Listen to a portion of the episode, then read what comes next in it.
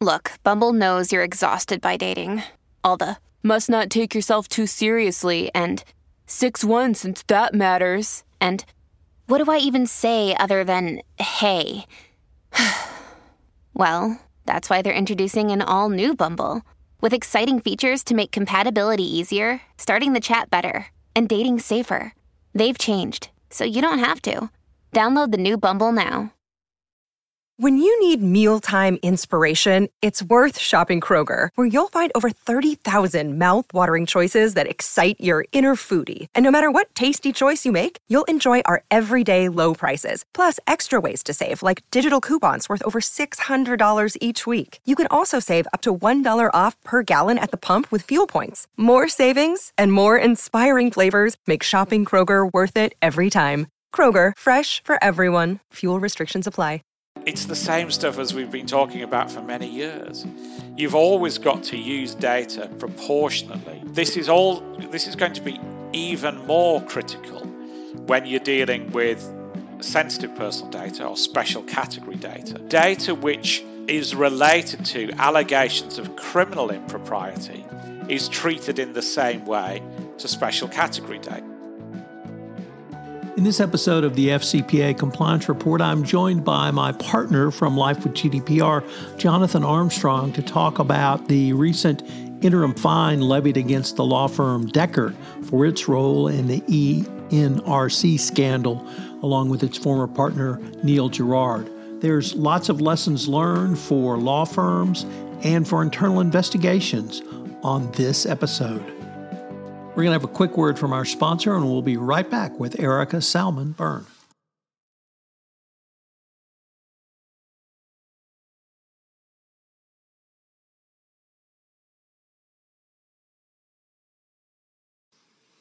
Hello, everyone. Tom Fox back again with Jonathan Armstrong, partner at Cordery Compliance, for another episode. Today, we're going to take a little bit of a detour into one of the perhaps most delicious areas for all lawyers, which, of course, is lawyers gossiping about other lawyers, you get into trouble. And I would preface this with when I was in law school, I went to see a lawyer in the town where my law school was located for some reason, and he was reading the monthly bar journal. And uh, he relayed to me that the first thing he did was open the bar journal, the magazine, to the back of the magazine to see who had been disbarred and disciplined. and I thought, why would anyone ever do that? 40 years later, when I get my bar journal, the first thing I do is flip it back to disbarments and suspensions to see to who gotten. But here we have something very different because it's public. And we had a very big law firm get in trouble. Jonathan, you've been a partner in big law. I've been a partner at a law firm and an associate in big law.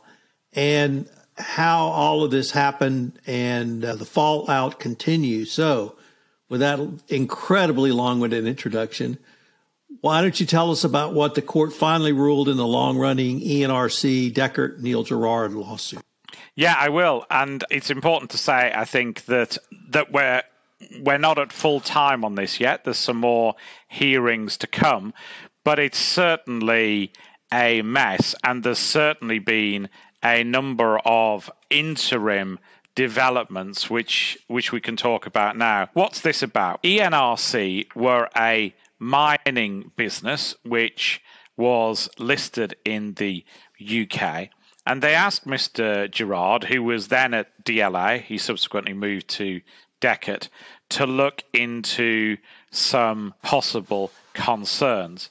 And effectively, the case is about him going wider than his original brief.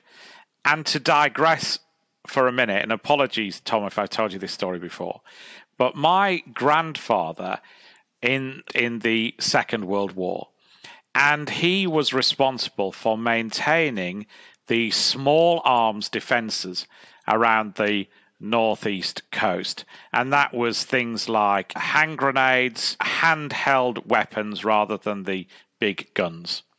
And he had a truck and a driver and he would go up these installations and maintain the weapons. And he told a story, and I'm not sure how involved he was in this. We never really got to the bottom of that. Of a time when the garrisons of soldiers and the people around them really had no food. All the meat supplies had been reduced, there were blockades that the U boats were maintaining, but they had a lot of hand grenades that were unstable or had passed their sell by date or whatever.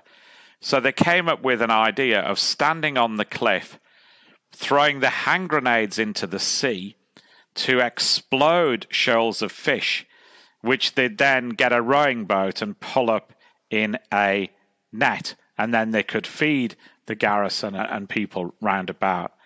So, why on earth is this relevant to ENRC? In some respects, it's almost the nature of internal investigations that particularly under GDPR, you're meant to do line fishing. You're meant to look at the suspect or the suspected wrongdoing and dangle your line and see if you catch something. But the allegation, if you like, against Mr. Gerard and his team in this case is that instead they threw hand grenades into the sea and netted everything that came to the top. But even more concerningly, it seems that when ENRC didn't think that was such a big problem, he went to the Serious Fraud Office and effectively, I don't know whether you have the word, Tom, dobbed in his own client. So he became whistleblower on his own client. And he also went to the press. And we've had a hearing before, Mr. Justice Waksman. The judge has said that he lied continuously, particularly about his leak to the Times. And the breaking news today, 15th of August, when we're reporting this, is Mr. Justice Waksman has decided that the conduct is so egregious that he, the judge, will be writing or has written to the regulator to recommend that there is an investigation which could lead to disbarment in this case. The judge has been at pains to point out that at, at this time he is reporting Neil Gerard, the individual lawyer, and not Dechert, his firm. But he has passed his judgment on to the SRA.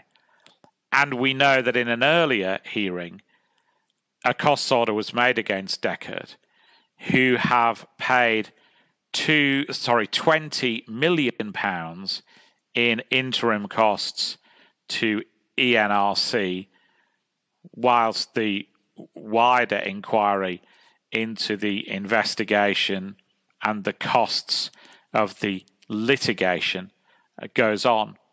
So I agree with you that many lawyers always look to the back pages. I can remember feeling incredibly old when I saw my first colleague struck off. And that was a genuinely sad day to see a colleague struck off, even if it wasn't somebody you particularly liked. I've been in the difficult position recently of having to report a fellow lawyer to the regulator, which caused some zation, I have to say, because you like to think that professional colleagues are a, a bad practice. You like to see the good in people. But you're certainly right that this has been the talk of the town here. And of course, there are additional allegations against the same lawyer that he ran a, alleged school in Switzerland to coach witnesses in another case, and that he was responsible for the false imprisonment of people. Uh, these allegations, of course, are yet to come to court, and he may or may not be guilty of those. But it's certainly, I think, if you read the judgment, it's a dark day, unfortunately, not only for Mr. Gerard, for Dechert, but also, I think, for the legal profession as a whole. So, in GDPR terms, what does this mean? It's the same stuff as we've been talking about for many years. You've always got to use data proportionately. This is all this is going to be even more critical when you're dealing with sensitive personal data or special category data. And data which is related to allegations of criminal impropriety is treated in the same way to special category data. So you've always got to have a proper reason to investigate somebody. You can't throw a hand grenade into the sea. You've got to get your rod and line out and look only at their emails or only at emails for them and people in that team, unless and until you've got a suspicion that more people are involved. You can't, ha- the days have gone when you can run investigations by getting 200 paralegals in a document review and sweating everything till you find something that you're interested in, which may or may not have been the thing that you were asked to investigate in the first place. So I think it is sad news for the profession. But if it serves as a reminder to compliance professionals and to lawyers that you need to structure internal investigations properly then maybe some good will come out of this whole disaster. Jonathan, how does it seems to me that this has a lot of implications for the way law firms do business. And I say that having been a partner where as a partner or perhaps a member or shareholder of a law firm which is a professional corporation, you have a wide wide swath that you can engage in your own practice. And the more money you bring in, the wider swath it tends to be. Lacks oversight. Do you think that this will require law firms to move to a more, I shouldn't say more robust oversight, I should say oversight, perhaps of the way partners run investigations or more or less routine legal services than we've seen in the past? Or is your sense that is actually ongoing now? I think there's elements of that ongoing now. I was asked by an investor in a business to provide some oversight into an ongoing internal investigation to give them a feel for whether I thought the investigation was thorough enough, whether it was planned well enough, whether it was directed well enough. So I think there are definitely some people who are being more thorough about looking at the investigations that are done on their behalf or in their name. I think whenever we speak at compliance conferences, we always hear stuff or we say stuff about you get the behaviors you reward. And that's maybe another lesson for the legal profession from this case. Obviously, the particular individual here came to Dechert with presumably promises as to his book of business. It seems as if there were emails with him saying things like, I'm fulfilling the promises I made when I moved over, the SFO cranking up the wheel, bad news for the client, great news for Dechert, these sort of things. We've money has made some lawyers misalign the interests of their and their pockets. And I think that does have to change. Maybe I'm naive, but I think when I qualified, I didn't see a lot of that. I didn't see a lot of lawyers milking their clients for money. And my perception is that is happening more. And if we run law firms out and out businesses rather as prof- rather than as professional organizations, then I think this is an issue that we're going to have to face more and more. And I've got a claim at the moment that we're defending where are very real concerns about the conduct of the lawyers on the other side, charging somebody about forty thousand pounds in costs and a twelve thousand pounds insurance policy that only provides £25,000 worth of cover for insurance and a claim that's worth at most £3,000. How do you justify the economics of all of that? Potentially giving a client a burden of, let's say, £80,000 with a chance to recover three. If somebody walked in, if you walk, if somebody walked into a bookmaker's and you said, I have got a chance of you winning £3,000 on the next hole. To win £3,000, you're going to have to give me £80,000, which I'm going to take if the horse doesn't come in first. most people, other than the most severe gambling addicts or people who think they know the horse inside out, would walk straight out again. Why are we putting up with that as a legal profession and compliance professionals? So I think it is a sad case. It is talk of the town, but hopefully it's also a point of reflection and we can try and think about what we want the profession to become, how we want to conduct internal investigations, and more importantly, how we can come back to the central role of a lawyer, if you like, to look at the courts, their duties to the court, and their duties to clients above the duty to their own mortgage payments. Jonathan, you mentioned that there was an interim payment made by Dechert, 20 million pounds. Could you explain what an interim payment in this type of proceeding is? And that there's, I recall, there's perhaps an additional ruling coming out regarding the SFO and what that ruling might entail as well. Yeah, so effectively, ENRC sought costs orders against both Dechert and against the SFO. And the claim against the SFO was effectively that the SFO received information, Gerard, which he shouldn't have given them.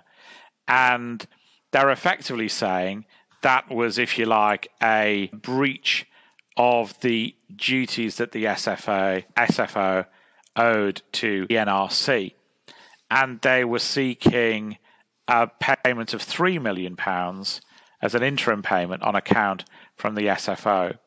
The SFO is opposing that application, and effectively, the SFO is saying that the issue of cost should be re- reserved until a second trial because there is a possibility that will affect the entitlement to costs.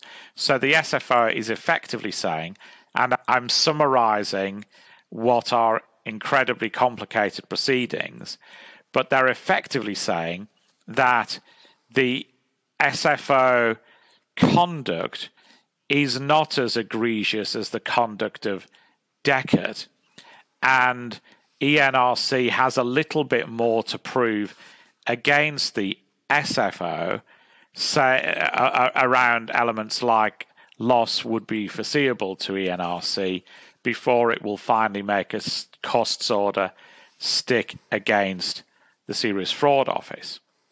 As far as Gerard and Dechert are concerned, then of course, again, paraphrasing or summarizing what are incredibly complicated proceedings, until the judgment, Dechert's position was that they had investigated Gerard and that they were satisfied that he had not acted improperly. And as a result, neither ran what we call here, you might call it there, a shotgun defense. So neither uh, uh, Dechert nor Gerard blamed the other. And as I understand it, Dechert were perfectly happy to stand alongside Gerard and say that there was no criticism of the steps that he had took. And that changed somewhat after the uh, judgment was handed down by Mr. Justice Waksman. As I understand it, there is now separate representation for Mr. Gerard. They had previously had the same legal team, Dechert and, and Gerard. And, and as a result, Dechert have said, firstly, and Neil Gerard is no longer part of the uh, partnership and he's retired. And secondly, they've said that they do accept that a cost order will be made against them. That's likely to be on what's called an indemnity basis, so the higher standard, where effectively it's up to them, the burden of proof is reversed on costs. It usually results in a higher costs award. And they've said effectively that they know that the costs are going to be more than 20 million pounds. So here's a payment on account of 20 million pounds, and we know we're going to owe you more. So, in, in simple terms, that's what's happened. And there are obviously further hearings to come. And Dechert has accepted that, as far as costs concerned, they stand in Gerard's shoes. So there's what's called joint and several liability. They could theoretically say, Mr. Gerard lied to us, and so we want him to pay us some of the 20 million pounds that we've already coughed up. It's fair to say that some people say that the costs will be somewhat higher. There's estimates of around 50 million pounds for this litigation. So 20 million pounds may end up being only less than half of the eventual liability for the law firm involved. I think you said it best, Jonathan. A dark day for the legal profession and certainly a sad day, but one which we will deliciously continue to follow. And perhaps we can revisit this topic as well. Yes, indeed. Yeah, thank you, Tom. This is Tom Fox again. Thank you for joining me for this exploration of the Oracle FCPA enforcement action. I'm thrilled to announce that multiple podcasts on the Compliance Podcast Network were recently awarded W3 awards. All Things Investigations, the Hughes Hubbard podcast, was awarded an, uh, a silver award for General Series Law and Legal Services for Podcast, because that's what heroes do. Uh, one for arts and cultures in podcast. Hidden Crime, that's Gwen Hassan's podcast, one for Crime for Podcasts. Compliance into the Weeds with my good friend Matt Kelly. Uh, Matt and I won an award for Best Co hosts for podcasts. And the Hill Country podcast was also honored for Arts and Culture for podcast. And then finally, Life with GDPR. That's my podcast with Jonathan Armstrong for professional service for podcast. And I'm really proud to announce that a gold award was given to Trekking Through Compliance, once again in arts and culture for podcast. So the Compliance Podcast Network continues to garner awards. I hope that you will check out one or more of these podcasts. This is Tom Fox. I hope you'll join me next week on another episode of the FCPA Compliance Report.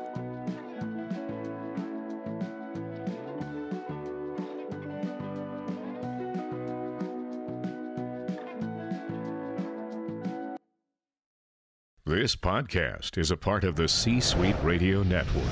For more top business podcasts, visit c-suiteradio.com.